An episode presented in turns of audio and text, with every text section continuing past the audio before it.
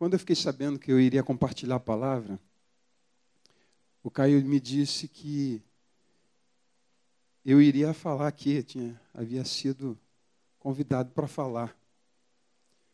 E ele falou assim, pai, pai, você precisa me dar um tema. E eu, esse tema rolou ontem de manhã, porque embora é, eu já pensei nessa, nessa palavra, nessa reflexão, eu ainda não tinha um tema desenvolvido. E aí, a, e aí eu fui, comecei a, a, a pensar, a meditar acerca disso, sobre essa... sobre esse tema, e tem tudo a ver com a história do Caio.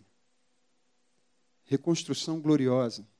Tem tudo a ver com a vida dele, e eu penso que, de alguma maneira, algumas pessoas estão vivendo semelhante assim à história do Caio, sem perspectiva, longe de Deus, e que precisa que Deus faça alguma coisa. Mas tem alguns caminhos que a gente pode e deve andar para que Deus possa restaurar a nossa vida, promover uma reconstrução, e essa reconstrução seja plenamente gloriosa. E eu quero, junto com vocês, ler um texto que está no livro de Ageu, capítulo dois.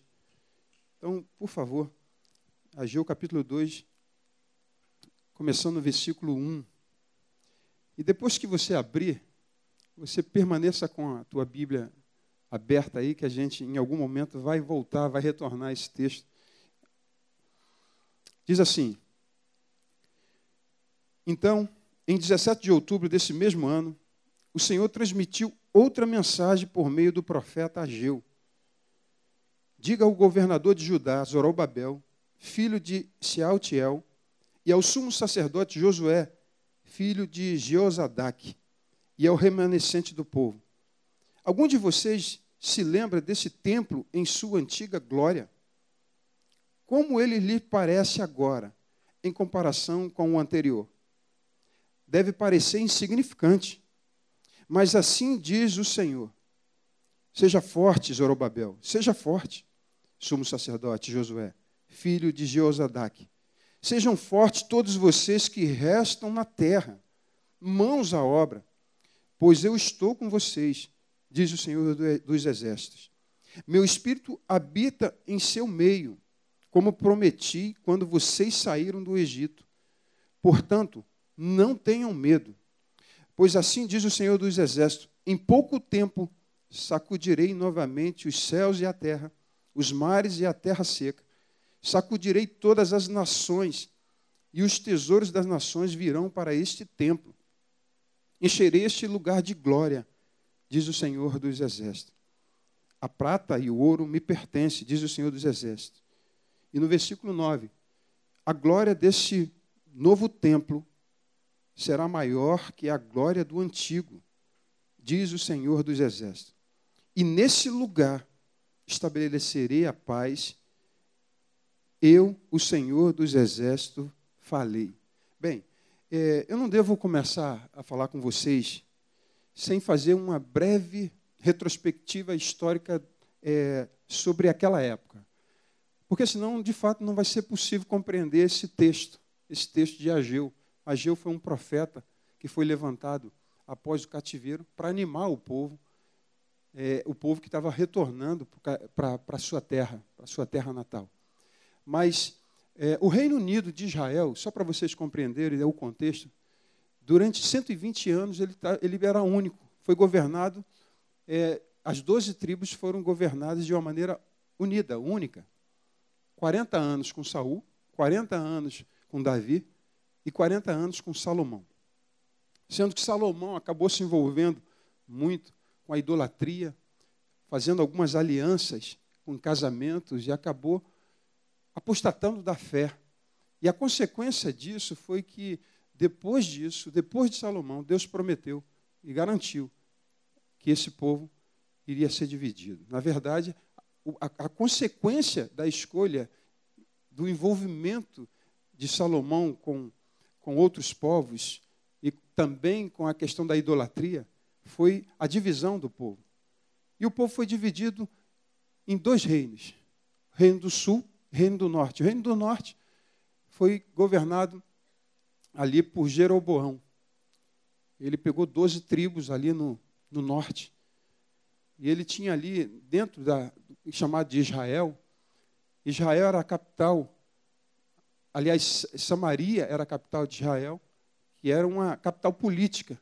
Mas haviam, por exemplo, duas capitais religiosas, que uma era Betel e Dan. E aí começa o problema no povo de Israel. Por quê? Porque naquele momento, o povo de Israel começa a se envolver com a idolatria, começa a se apostatar da fé. Nessas duas capitais, Jeroboão ele faz dois bezerros de ouro e coloca um em Betel, o outro em Dan, impedindo para que, que o povo fosse até Jerusalém, que aí era o reino do sul, para adorar o Senhor, com medo de perder o seu governo. E aí, consequentemente, a idolatria começou a, a, a ser uma prática muito aceitável com o povo de Israel. Por outro lado, ali na região, no lado sul, Roboão, filho de Salomão, era o governador. E ele, ali onde o templo de Jerusalém estava estabelecido, e nesse momento ali, depois de um bom tempo, eles também começam a apostatar da fé. setecentos e vinte e dois anos antes de Cristo, duzentos anos depois da construção do templo, acontece que o, o Império Assírio invade Israel, domina, destrói a cidade e começa a deportar algumas pessoas, trazendo outros povos para Jerusalém, ali para Samaria, e há uma mistura, uma miscigenação. O povo se torna híbrido. Há também um sincretismo religioso, uma, uma confusão generalizada. Então, dá origem ao povo de Samaria. E o que, que acontece naquele momento? O povo do Reino do Norte é destruído. Acaba ali. Mas por que isso? Porque aos poucos eles foram deixando com que a idolatria, os envolvimentos da vida, daquilo que eles almejavam entrar na vida deles. E não foi diferente do sul. Porque também, ali, aproximadamente ali em quinhentos e oitenta e nove antes de Cristo, surge um novo império, a Babilônia. E aí ele invade o sul dessa vez, que o povo também já estava se distanciando de Deus, já estava promovendo a questão da idolatria, apostatando da fé. E aí entra outro processo. Por quê? Porque a Babilônia invade e começa a deportar o povo lá para a Babilônia. A política de uma era misturar os povos, mas da Babilônia já não era misturar os povos. Ele pegava aquele, os jovens, os mais inteligentes, os mais sadios, aqueles que eram da corte, e deportava para a Babilônia a fim de que eles servissem ao rei da Babilônia. E isso aconteceu. O povo de Judá entra também no cativeiro. Entra num cativeiro e aí só iria sair dali aquilo que o Senhor prometeu depois de setenta anos. Completados os setenta anos, chegou o momento de retornar. E aí, o povo começa a retornar, por quê? Porque agora entra um novo império. Agora os medos persas entram. E aí, o rei, sabendo de que havia uma promessa de que depois de setenta anos o povo deveria voltar para a terra, ele então começa o processo de retorno, de repatriar a nação de Israel para sua cidade natal, Jerusalém. E aí o ponto que eu quero, e aqui entra a nossa história, no sentido de quê? Porque a cidade de Jerusalém, quando foi invadida por Nabucodonosor, ela foi completamente destruída. Ela ficou em ruínas, incendiaram tudo, todo o ouro, toda a prata, todo o bronze, toda, todo o valor que existia naquele lugar foi destruído completamente, foi sucateado, foi roubado. Mas pera, eu quero que você preste atenção no seguinte, o que aconteceu ali é que o templo de Jerusalém que foi destruído era a casa de Deus, era a habitação de Deus, era onde acontecia as reuniões públicas, por assim dizer, os cultos, as ofertas eram oferecidas. Tudo o que acontecia em relação à adoração acontecia no templo de Jerusalém. E agora estavam em ruínas, completamente destruído, roubados, sucateados. E agora o povo volta para a terra natal, repatriados, para a reconstrução do templo. E o problema todo é que quando eles batem o olho, os olhos na, no templo, onde eles tinham que lançar os alicerces, eles ficaram assustados e apavorados. Por quê?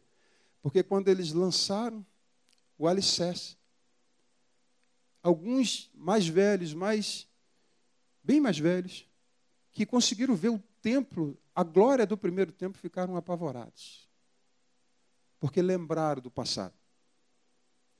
Porque o que, que isso tem a ver com a nossa vida, com a minha vida, com a vida do Caio, com a tua vida, por exemplo? É que quando nós nascemos de novo, e hoje a habitação de Deus não é mais um templo feito por mãos humanas. A Bíblia diz que quando você nasce de novo, ele passa a habitar em nós.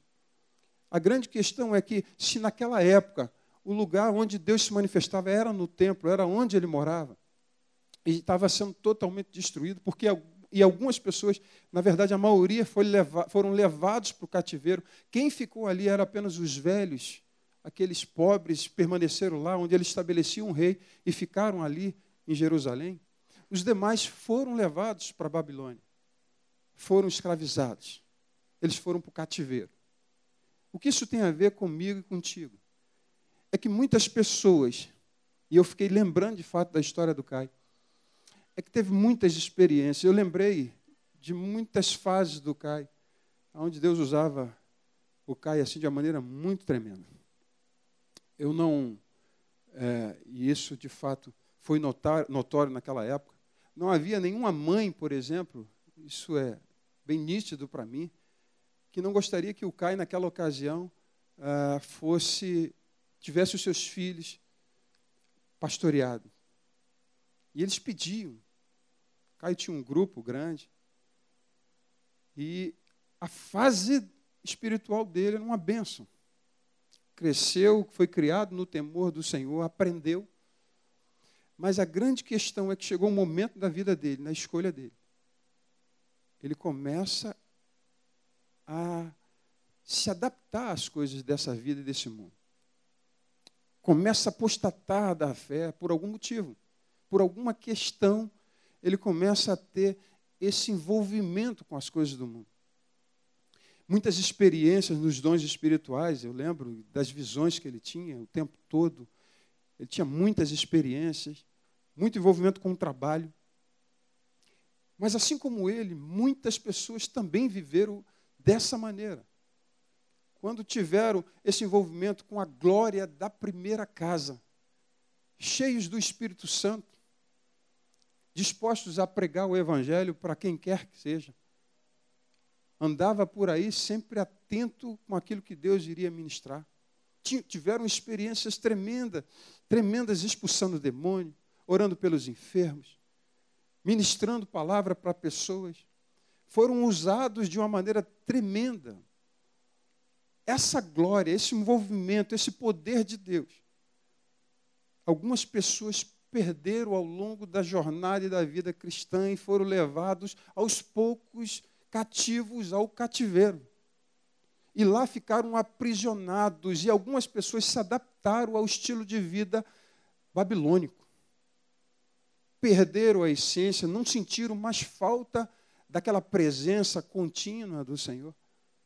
Eu lembro no, na primeira fase da minha vida, onde eu me vi perdido, eu sentia saudades da manifestação de Deus na minha vida, de como eu era usado por Deus, de como Deus se manifestava através da minha vida. Mas eu envolvido com tanta coisa desse mundo, com tanto pecado, com tanto apego às coisas, eu apenas vivia no saudosismo. E estava debaixo de alguns cativeiros que eu não conseguia sair. E por mais, e algumas pessoas, no meu caso, eu ainda sentia saudade, mas existem pessoas que estão tão adaptadas ao cativeiro, que se meteram, que se entranharam, que nem sequer lembram e se sente saudade da manifestação de Deus na vida lá no passado. Mas existem pessoas que elas também estagnaram, pararam, e vivem num cativeiro dentro. que por mais que queiram, não consegue se mobilizar, não consegue reagir, não consegue sair do estado de mornidão espiritual. E parece que não, embora não estão no mundo aprontando lá fora, mas estão dentro, cativas, aprisionados, e entendem, algumas pararam por algum motivo e não conseguem enxergar que pode ser usado novamente por Deus. Eu lembro aqui, a gente leu o texto, quando ele fala que minha prata, minha, meu é o ouro. Deus falou isso para o povo de Israel. Por quê? Porque naquela época eles achavam, pelo fato de terem olhado a glória do primeiro templo, com toda a mobília, com todo o dinheiro, todo o recurso, toda a prata e todo o ouro, e achavam que o poder e a glória estavam naquilo. Mas se fosse exatamente por isso, Deus não permitiria que aquilo fosse sucateado, fosse roubado. Deus estava dizendo para eles o seguinte: olha, o poder, a vida, não consiste nos bens que você tem. Não é prata, não é ouro que vai atrair a minha glória, a minha presença sobre a tua vida, porque eu, minha é a prata e meu é o ouro. Eles também se sustentavam na questão do templo judeu, porque eles entendiam que se o templo tivesse de pé, geraria medo aos inimigos, eles não iriam avançar e invadir, uma vez que Deus governava e morava naquele templo. Uma vez que o templo foi destruído, eles acharam que a glória de Deus e a manifestação e a proteção de Deus teria ido embora junto com isso. O que Deus estava promovendo e mostrando para eles que não representa nada disso. Não era um templo, não era prata ou ouro, mas era a presença dele que fazia toda a diferença. E ele faz questão de mostrar o seguinte: vocês não lembram que eu prometi, que meu espírito andaria com vocês? Isso lá no deserto, eu já falei isso com vocês. Que o que faz a diferença não está ligado a essas questões. Não era a manifestação, é o poder, os sinais que Deus fazia através de você. Mas sim a presença dele ativa na nossa vida. É isso que faz toda a diferença. Os sinais são consequências de alguém que está na presença de Deus. Mas algumas pessoas levadas para esse cativeiro não consegue mais sair, não consegue também crer. Esse é o maior ponto, e é o ponto central, que algumas pessoas não conseguem crer, que podem ser usadas novamente. E a Bíblia narra aqui, em Ageu capítulo dois, versículo nove, quando ele fala assim: a glória da segunda casa será maior do que a primeira. Isso na cabeça dos jovens, eles até compreendiam, porque eles não haviam visto o primeiro templo, eles não viram a glória do primeiro templo, eles não viram a formosura. Não viram o luxo, aquilo que era esplendoroso, a luxúria, tudo, tudo aquilo ali, aquela formosura do templo, eles não viram. Então, consequentemente, eles não tinham um parâmetro. Quando lançaram os fundamentos do templo, para eles foi maravilhoso, e a Bíblia diz que eles festejaram. Mas, por outro lado, havia um grupo, um grupo de idosos, que viram a glória da primeira casa. E quando eles viram os alicerces sendo, sendo lançados, em um templo que era metade do primeiro templo, em que, apesar de terem colocado mais ou menos ali o ouro e a prata novamente, não se comparava com aquilo que Salomão havia construído. E aí gera o quê? Incredulidade. Como eu posso acreditar que a glória da segunda casa vai ser maior do que a primeira, se o que a gente está vendo aqui é muito menor? Nós não temos, de fato, a habilidade dos artesãos lá atrás. Não tínhamos recursos, porque somos um povo escravizado, voltando. E por eles não crerem, começaram a ter as dificuldades na fé. Ageu foi um profeta levantado por Deus para abrir a sua voz, abrir a sua boca, escrever e dizer o seguinte: vocês podem. É possível. A questão é que o restabelecimento de uma vida cristã precisa estar na base correta e não naquilo que a gente acha que é o certo. Eles olharam para trás e ficaram com um saudosismo. E eu, o que eu quero dizer é o seguinte: que as experiências do passado não significa que elas se, se perderam, que elas não foram relevantes. Elas são importantes. Ela tem o seu lugar na vida de cada um de nós. Pelo contrário, à medida em que a gente olha para trás e vê como Deus nos usou, quando nós nos deixamos ser usados por Ele, isso não tem que gerar um saudosismo e, e fazer com que a nossa fé caia por terra achando que Deus não pode nos usar novamente. Pelo contrário, nós precisamos olhar para aquele contexto, ver que Deus usou pessoas que são imperfeitas, gente que tem dificuldade até às vezes de entender algumas coisas, mas está disposto a obedecer. E que é possível crer.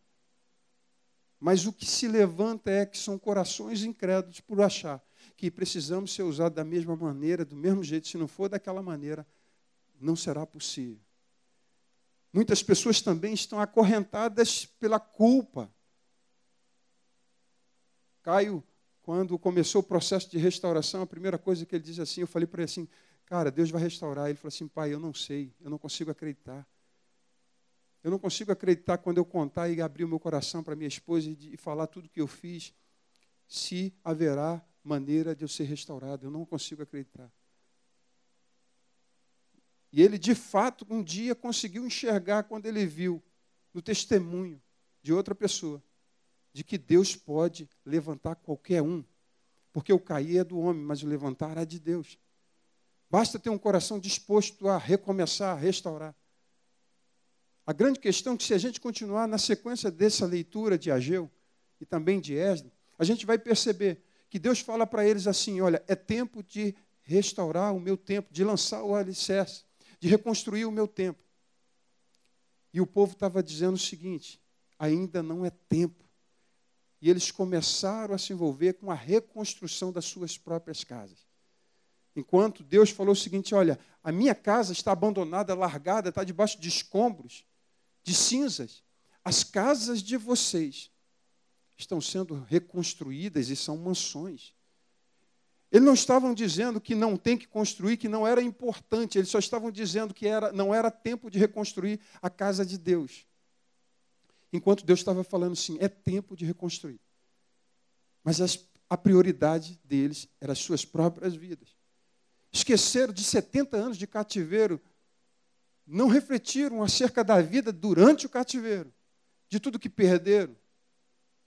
É muito melhor não ter que dizer as coisas que poderíamos ter perdido por conta das nossas escolhas.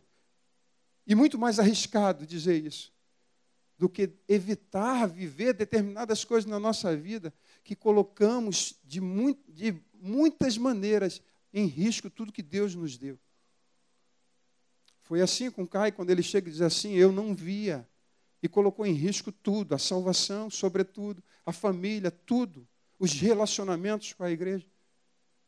São as escolhas, e é muito ruim quando alguém está começando o processo de restauração, e ao invés de se dedicar e se colocar por inteiro no processo de reconstrução, começa a promoveu o embargo da obra de Deus na sua vida. Assim tem muitas pessoas. Na sequência, esse mesmo povo que era o inimigo, agora então, dos judeus, que eram os samaritanos, eles começaram a desanimar o povo na reconstrução do templo, dizendo que eles não iriam conseguir. Começaram a criar picuinhas dentro do processo. E essa obra foi embargada por dezesseis anos. Mesmo depois de setenta anos debaixo de um cativeiro. Mas por quê? Porque são muitas escolhas dentro do processo que nós fazemos, inclusive da reconstrução e da restauração de todas as coisas. Como eu disse aqui, os nossos dias, na nova aliança, Deus não habita mais num templo feito por mãos humanas. Mas Deus habita num templo que Ele mesmo construiu. Nós somos a casa de Deus. Nós somos a habitação dEle. Agora, o que, que nos leva a, essa, a esse cativeiro? Para algumas pessoas são decepções, que às vezes não se justifica e, na verdade, não, é, não são, às vezes, não se justifica, mas muitas vezes nos apegamos em algumas coisas em que isso acaba nos levando para o cativeiro. E aí é roubado tudo que tem dentro de nós, a essência. O ouro, a prata, tudo que é de valor, e aí eu não me refiro às que, à questão monetária, financeira, mas eu estou me, falando, me referindo à essência de vida de Deus, é roubada porque eu mesmo me permito fazer. Algumas pessoas acabam entrando num cativeiro por conta da escolha do pecado. São seduzidos pelo mundo, pelo mundo babilônico. consegue se adaptar ao cativeiro e dali não querem sair, porque algumas pessoas não voltaram, não saíram do cativeiro, permaneceram na Babilônia porque estavam adaptados ali. Então, queridos, muitas vezes tem coisas que nos levam aos poucos para o cativeiro. Quando a gente olha para a história de Israel, você percebe um povo bem arrumadinho, bem organizado. Quando você vai para o reino de Salomão, então, havia paz, tranquilidade, ele havia dominado sobre tudo. Não havia um reino tão rico e tão poderoso quanto ele. Mas aos poucos ele foi se impregnando e se envolvendo, fazendo alianças que ele nunca deveria ter feito. Quando se fala de idolatria que nos leva à apostasia, às vezes não está ligada à idolatria onde você se prostra diante de uma, uma, uma estátua de bronze ou, ou uma imagem de escultura, mas está ligado à questão da idolatria de si mesmo, ao prazer, de repente, desenfreado, ou talvez o fato de você não ter que sentir nenhum tipo de injustiça, que isso é suficiente para que você possa abandonar a caminhada. De repente, acha que o fato de alguém ter feito alguma coisa é suficiente para entrar dentro do cativeiro, abandonando todo o processo da cruz de Cristo, que, nos, que deu a sua vida para nos restaurar, mas tudo é motivo. Então, a grande questão é, é possível voltar? É possível sair do cativeiro e reconstruir, lançar os alicerces da casa de Deus, que é o nosso coração, que é a nossa vida? É possível. Ele diz assim, olha, ser forte e corajoso. Trabalhem. E a grande questão aqui que ele não está falando é que é com a nossa força que nós iremos reconstruir o altar. Mas é uma postura de arrependimento, de quebrantamento, de fazer o caminho de volta que precisa ser feito. Aquele povo teve que ficar setenta anos no deserto para reavaliar tanta coisa que eles haviam perdido. As sinagogas foram é, desenvolvidas ali. Foi uma maneira em que os religiosos, as autoridades daquela nação, conseguiram para que a palavra de Deus pudesse continuar sendo ministrada ao povo, a fim de que eles pudessem guardar tudo aquilo que tinham perdido ao longo da sua jornada. O cativeiro também tem que nos levar para essa reflexão daquilo que eu perdi e das coisas que eu preciso restaurar na minha caminhada e na minha jornada. E quando ele começa a voltar, o povo começa a retomar a sua caminhada. A primeira coisa que eles dizem é o seguinte, a primeira coisa que vocês precisam fazer é reconstruir, restaurar o altar. É aqui que começa a nossa destruição. Porque se ele diz que nós precisamos lançar os alicerces do templo, nós precisamos restaurar primeiro o altar que foi abandonado.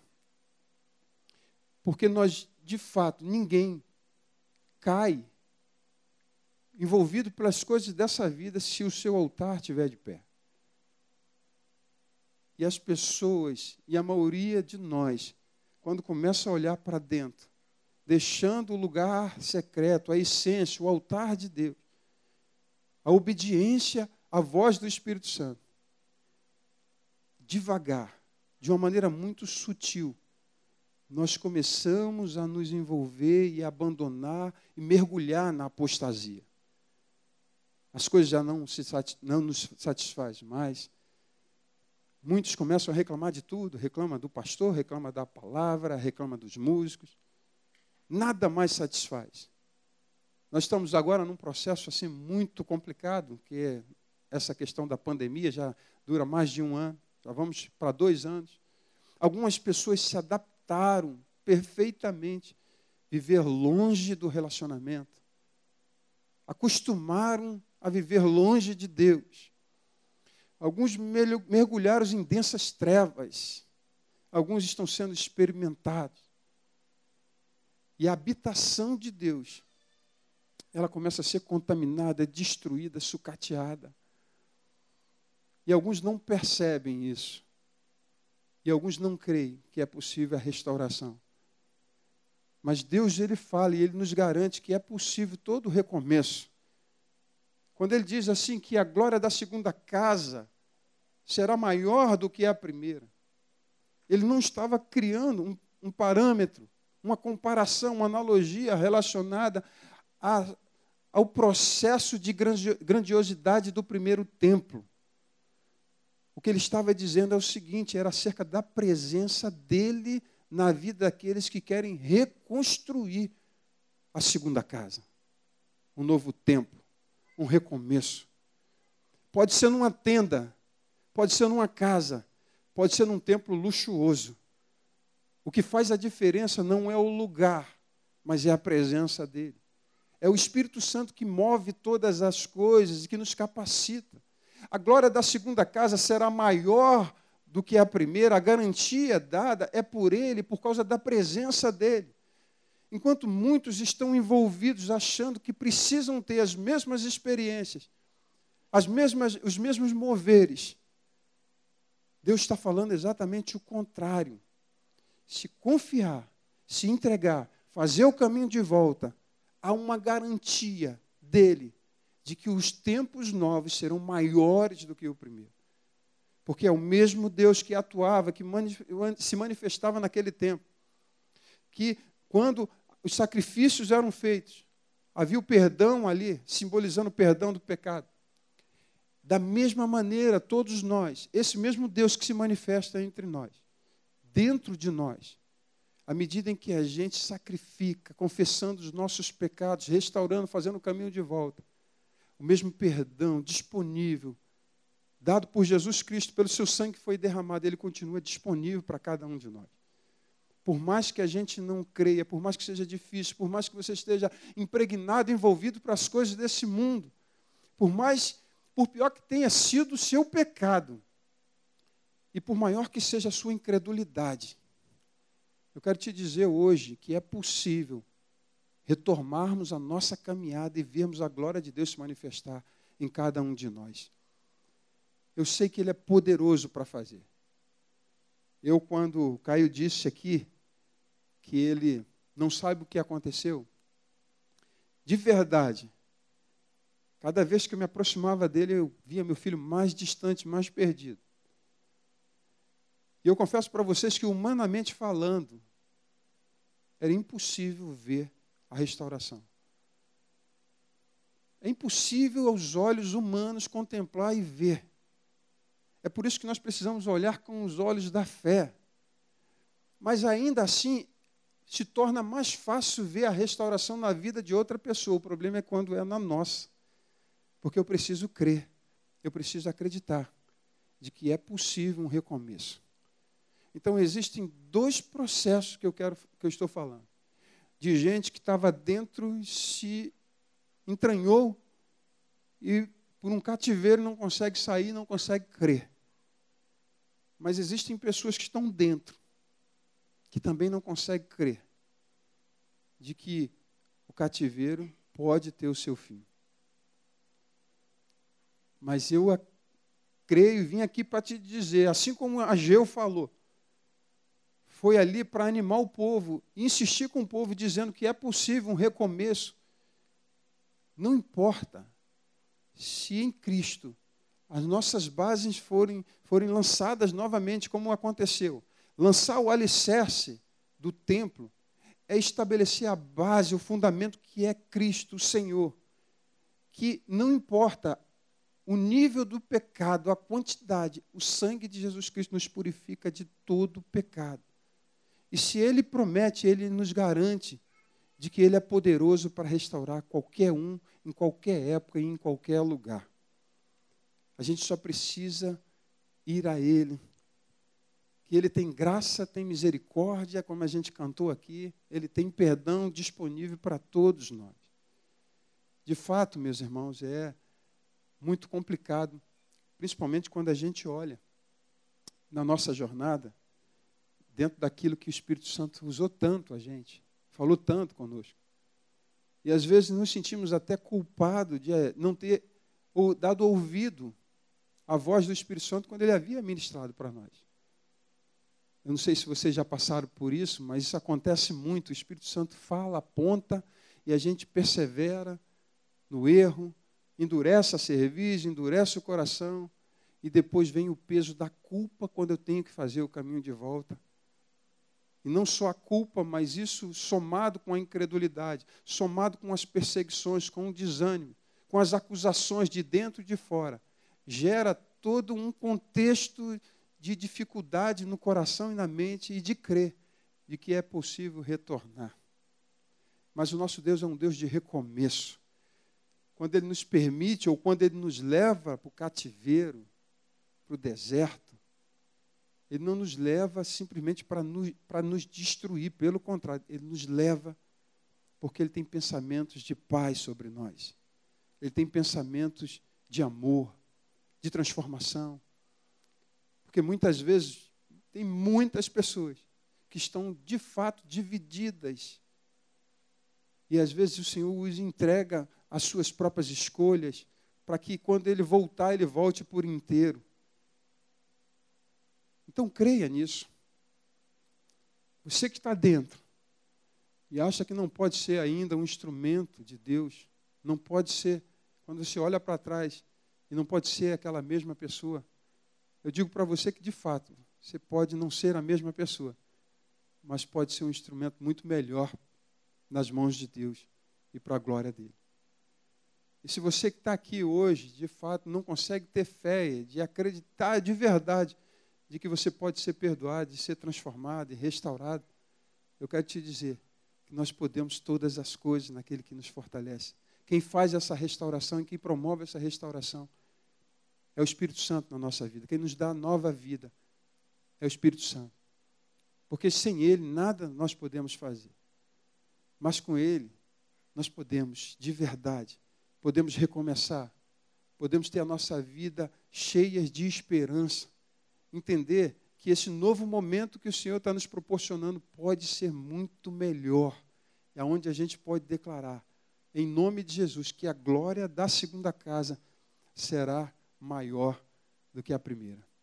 Amém, meus irmãos? Você pode ficar de pé, no nome de Jesus. Quantos, quem entendeu?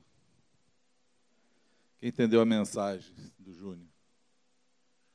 A observação que ele fez acerca do caminho do Caio, uma observação acerca do nosso caminho, da nossa vida. É, toda restauração, toda obra de restauração, ou todo aquele que quer caminhar no caminho da restauração da sua vida, vai se deparar com isso, com a falta de fé, com as interrupções, com aqueles que querem, na verdade, é, impedir o teu caminho. Mas, e também na nossa observação, na nossa visão de que nunca vamos ser como era antigamente. Quando nós olhamos para trás, né, Salomão fala isso, que não é sábio dizer que os dias passados foram melhores do que o de hoje. Acredito eu que Salomão disse isso porque o Senhor nos promete que a glória da segunda casa vai ser maior do que a primeira. Porque o Deus que fez as primeiras coisas, Ele é poderoso para fazer muito mais nas nossas vidas. Amém? É uma alegria, é uma alegria participar desse momento, de ver o Ravi, mas a nossa maior alegria é de ver o Caio no caminho de volta. Amém? E acredito que esse dia não foi um dia é, por acaso, você não está aqui por acaso. Você está aqui porque existe um Deus que está falando contigo também, falando que é possível restaurar todas as coisas. É possível que a sua vida tenha, seja frutífera e tenha um impacto muito maior do que você já viu até ao momento de hoje. É, o, o Senhor está falando nesse dia para você que esse peso da culpa que está sobre os teus ombros, ele pode sair hoje, em nome de Jesus. Porque a todo aquele que se arrepende, que se quebra, que se derrama diante do Senhor, Ele não só nos liberta, não só nos perdoa, como Ele nos dá sempre uma nova chance, uma oportunidade de irmos mais além. Amém? Eu quero orar, vou orar, mas quero orar também por você. Também por você, que está ouvindo, ouvindo essa palavra hoje para crer que a glória da segunda casa vai ser maior do que a primeira. Amém? Se você está aqui hoje ouvindo o Senhor falar, talvez Deus te trouxe aqui hoje só por conta disso, para você ouvir essa explanação e essa pregação do Júnior e te mostrar um exemplo na vida do Caio, seja para te confrontar e falar que a tua vida tem solução, que os teus erros são perdoados e que o Senhor tem sim, tem uma nova proposta para a tua vida, com muito mais poderosa do que a primeira, embora quando você olhe para a construção, seja uma construção pequena hoje, mas não importa o processo, o que importa é aquele que está no meio do processo, o Senhor, que pode fazer todas as coisas na tua vida, amém? Eu quero orar por você também, se você está aqui hoje, essa palavra tocou no teu coração e você quer se apresentar diante do Senhor, eu quero que você rompa aí essa faixa de Gaza que está aí do teu lado, rompa a tua incredulidade, rompa a tua falta de fé, você vem aqui porque nós queremos orar por você. Hoje é o dia da restauração da tua vida. Hoje é o dia que o Senhor escolheu para falar contigo. Mas hoje é o dia que Ele também vai derramar da glória dEle sobre você. Porque poderoso é o Senhor. Ele nos chamou, Ele nos chamou para sermos totalmente restaurados. Ele nos chama para provar que a suficiência está nele, não em nós. Ele nos dá um alerta e fala conosco para sempre nos falar que o que nós dependemos e precisamos é dele, não da nossa força. Hoje é o dia das tuas forças diminuírem, serem aniquiladas diante do poder de Deus. Hoje é o dia que você pode falar, Senhor, eu preciso que a Tua glória se derrame sobre a minha vida. Amém? Eu quero pedir que você, que tem fé para isso, possa orar por cada um irmão que veio aqui na frente, porque hoje é um dia de restauração. O texto, o tema que o Júnior Paulino colocou aqui é uma restauração gloriosa. Vai ser assim hoje na tua vida, gloriosa, porque glorioso é o Senhor que te chamou, poderoso é o Senhor que fala contigo, poderoso é aquele que não desiste de nós, Ele é um Deus que faz todas as coisas novas, eis que faço nova todas as coisas. Oh Jesus, Ibaramarada.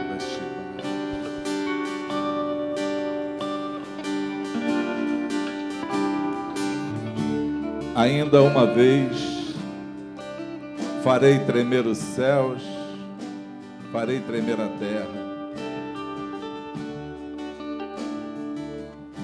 O Redentor, o Salvador dessa nação é aquele que te chamou.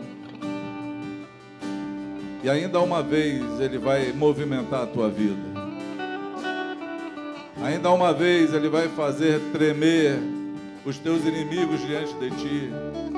Mas Ele vai chamar hoje o teu coração ao temor do Senhor. Que o temor do Senhor seja restaurado sobre a tua vida hoje, em nome de Jesus.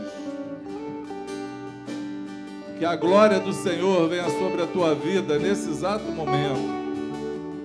Que essa força que te trouxe até aqui na frente, esse poder que fez com que você andasse em direção ao Senhor, Ele não se compara ao poder que vem sobre a tua vida para te levantar, para te fazer andar, para te levar ao triunfo, para restaurar todas as coisas na tua vida.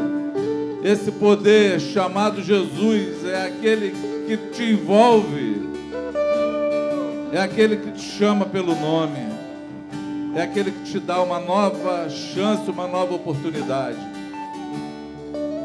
Quebra o retrovisor da tua vida. Olhe para frente, olhando firmemente para Jesus, o autor e consumador da fé.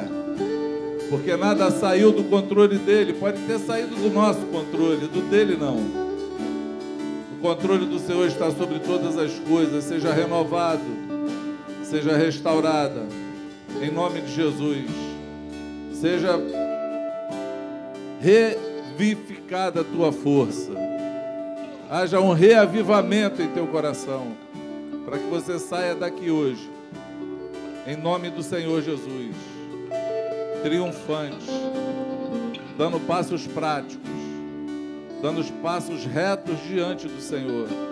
Seja assim contigo que está em casa, nos ouvindo, que essa palavra, que essa unção, que essa graça, ela alcance você, aonde você está agora, que essa força poderosa do Senhor, essa que enche o templo de glória, essa que faz com que a fumaça se expanda dentro do lugar e a glória do Senhor se manifeste, seja sobre a tua vida nessa hora, seja sobre a tua casa nessa hora, seja sobre o teu chamado, seja sobre tudo aquilo que o Senhor já falou contigo, e aquele que prometeu é poderoso para cumprir, e Ele cumprirá cada palavra dEle liberada sobre a tua vida, em nome do Senhor Jesus. Receba a graça, receba agora do Senhor poder para permanecer em pé, em nome de Jesus, para a glória do teu nome, Senhor.